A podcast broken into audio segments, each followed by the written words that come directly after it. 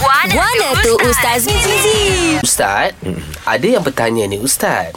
Boleh tak kita campurkan akikah dan korban pada seekor lembu? Sah tak akikah dan korban itu? Hmm. Ha. Dia ni nak mudah lah ni. Okey, ni soalan yang biasa akan berlaku. Biasa masa bila persoalan Macam ni? raya. Ha, kan ni pun dah biasa. rasa macam raya Ustaz. Dua tiga hari ni kita cakap pasal raya korban, Korban je. je. Betul. Ah. Bila bila raya korban, kebanyakan apa ni orang buat sembelihan apa lembu tu ataupun kambing untuk bahagian korban. Mm-hmm. Tapi kadang-kadang uh, tujuh bahagian untuk seekor lembu, ada satu family ni mm. uh, dia cari lembu, kemudian dia serah kepada pihak tertentu pihak masjid siapa, dia kata mm-hmm. uh, kami ada empat untuk korban, ada tiga untuk akikah. Mm-hmm. Uh, tapi ada seorang kata tak boleh, tak boleh campur. Mm. Untuk akikah kena lembu lain khas betul. Mm-hmm. Untuk akikah tujuh bahagian, untuk korban kita hasilkan. Sebenarnya boleh. Boleh. Uh, mana sah kalau korban kita apa dan akikah kita campur tak kira satu bahagian akikah enam bahagian korban ataupun terbalik tak kira berapa figure angkanya kalau dicampur tak apa cuma masalah kalau kita niat kat akikah dan korban pada satu bahagian Okey, faham. Ah, pada kambing ke ataupun dia ambil satu bahagian je estimate bajet dia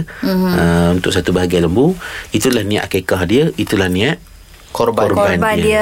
dia. Cuma ada ulama fik kata kalau lah contohnya anak dia lahir Mhm. kebetulan kebetulan jatuh dekat uh, di sekitar tarikh apa ni apa ni raya korban. Ya. Ha, dia sembelih akikah Uh, memang dia sembelih niat akikah tapi Mhm. mm-hmm. pada masa yang sama dia niat korban juga. Mm-hmm. Ha, sebagai ulama fiqh kata dia kata dikira boleh. Boleh. Ha, so kita contoh kalau contoh kalau hari raya jatuh hari Jumaat, mm-hmm. dia nak mandi apa mandi sunat Jumaat mm. dengan mandi sunat raya pagi tu. Ha, sebab raya jatuh hari Jumaat. Mm-hmm. Boleh Maka dia lah. kata boleh dikira. No problem Bila lah. Ada sebahagian daripada ulama fiqh yang berkata gitu. Ada kata kena hasil. Ha, fiqh apa korban-korban, akikah pun tetap ha, Akikah. akikah. Tapi dalam kes tadi ha, maknanya tujuh bahagian lembu uh, dua tiga bahagian akikah baki lagi untuk korban dicampur pada seekor lembu yang boleh tujuh itu tak mengapa No boleh. problem. Pehe.